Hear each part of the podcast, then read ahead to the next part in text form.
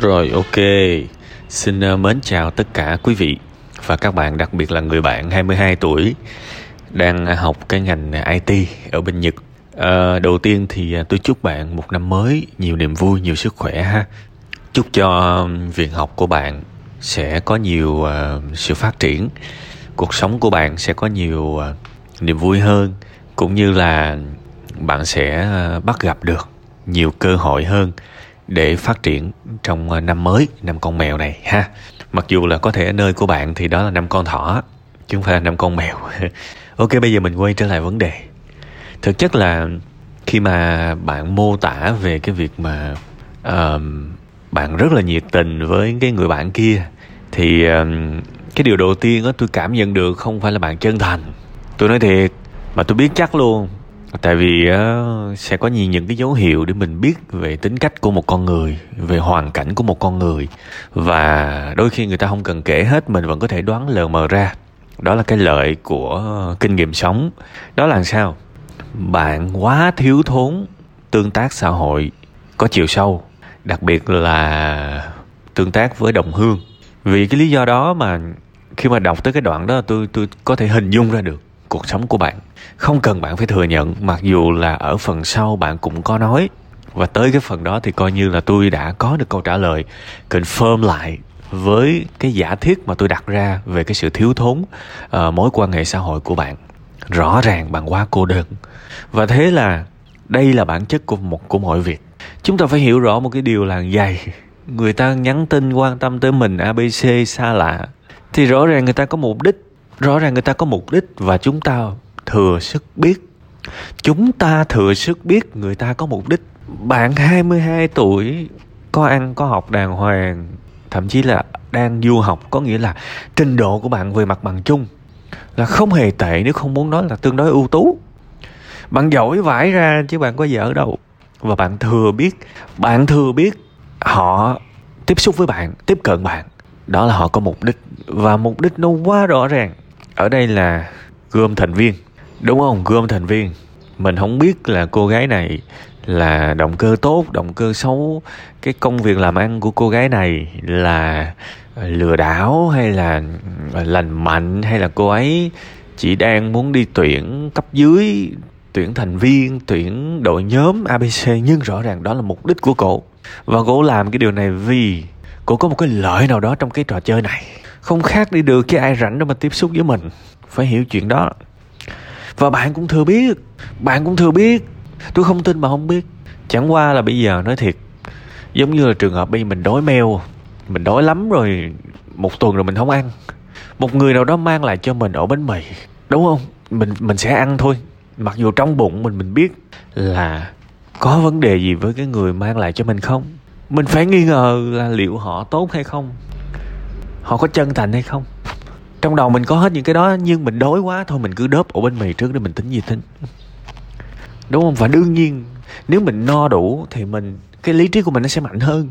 Bây giờ tôi đang no, một người nào đó mang lại cho tôi ổ bánh mì, tôi phải đặt câu hỏi liền và tôi sẽ tỉnh táo hơn. Nhưng nếu tôi quá đói thì đương nhiên cái phần lý trí của tôi nó sẽ bớt đi rồi. Thì bây giờ cái thiếu thốn tình cảm nó cũng na ná như vậy. Bạn biết hết chứ bạn chẳng phải bạn không biết. Nhưng mà bây giờ bạn đang thiếu thốn quá đâm ra, từ cái sự việc này tôi muốn đi một chút xíu tới cái mà bạn gọi bản thân mình là chân thành. Thì xin phép làm ơn đừng có nhầm lẫn. Đây không có sự chân thành gì ở bạn cả. Đơn giản là người ta mang đến một cái mà bạn đang thiếu và bạn vui vẻ, háo hức vô vập đáp lại. Thì bạn không chân thành. Bạn đang ở đất khách quê người cô đơn mà gặp một cô người việt, thậm chí là hơi xinh xắn nữa, dễ thương này nọ thì họ đã khôn khéo mang tới cho bạn thứ bạn muốn, và bạn khoái gần chết. Bạn đáp lại thì bạn chân thành cái gì? Đúng không? Bạn chẳng chân thành gì cả, bạn quá cần một cái sự quan tâm từ người khác. Thì cái đó là cái nhu cầu của bạn đang được thỏa mãn, chứ bạn không chân thành. Nên đừng có nghĩ là, ok, người ta a, người tôi đáp lại b, người ta c, tôi đáp lại d là chân thành. No. Chân thành nó khác. Chân thành nó khác. Và đây là một cái sự việc không phải là để chúng ta bị tổn thương. Cái sự việc này không phải là một sự việc để chúng ta bị tổn thương. Vì tôi tin là phần lý trí của bạn cũng còn mạnh, không có đến mức tệ đâu và bạn bạn thừa sức hiểu được tình huống này nên diễn dịch như thế nào. Đây chỉ đơn giản là một cái người vì một công việc làm ăn nào đó, họ tiếp cận với mình và họ tiếp cận vì một cái lợi nào đó riêng với họ. Và tất cả những thứ họ nói với mình đều là công cụ làm ăn của họ hết và khi mà mình không tham gia vào cái đội nhóm của họ, không đáp ứng lại quyền lợi của họ, thì họ block mình câu chuyện chỉ có thế mà thôi. Đây là làm ăn, và bạn không phải là người duy nhất mà họ tiếp cận. Có thể cô gái này đã xì ba 100 người. Bạn là người thứ 100 chẳng hạn. Hiểu không? Nên, mình phải đọc đúng vấn đề. Chứ chẳng phải là chân thành gì đây hết. Nha, chỉ là mình thiếu thốn thôi. Thế thì bây giờ phải nói rõ ràng về giải pháp vấn đề ở đâu thì phải khắc phục ở đó. Sự giao hảo xã hội của bạn bạn bè kỹ năng xây dựng mối quan hệ của bạn đang rất kém. Những người trẻ cần nghe những cái chuyện này. Trẻ thì có thể cô đơn trẻ thì cứ gặp nhiều vấn đề nhưng già mai mốt mình già mà mình vẫn hoàn mãi như thế này thì nó rất là bi kịch. Và một cái con người biết vươn lên đó, là phải nhìn thật rõ và trung thực với bản thân mình. Tôi đang gặp vấn đề gì?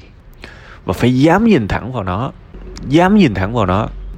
Chứ không phải là biết mình có cái đó nhưng mình phớt lờ. Bạn có thể rất giỏi về it thì tôi cũng muốn những kỹ năng xã hội của bạn ít nhất cũng giỏi ngang ngửa cái it đó. Cuộc sống này không phải lúc nào cũng dành ra công sức, nỗ lực, năng lượng để mưu sinh đâu các bạn. Chúng ta phải hiểu rằng cuộc đời này có một cái nghề thôi là chưa đủ. Mà chúng ta còn phải học nhiều hơn nữa để sống hạnh phúc. Cái đích của các bạn phải là hạnh phúc. Và trong hạnh phúc nó có a là tài chính, b là mối quan hệ, c là sự vui vẻ, d là đam mê, sở thích gì đó. Các bạn cần phải chinh phục một cục đó, chứ không phải là dành hết cuộc sống của mình chỉ cho nghề nghiệp. Nếu các bạn sống như vậy, một ngày bạn sẽ có tiền, một ngày nào đó bạn sẽ có chuyên môn, một ngày nào đó bạn sẽ có sự nể trọng, nhưng bạn không hạnh phúc. Bạn sẽ không hạnh phúc.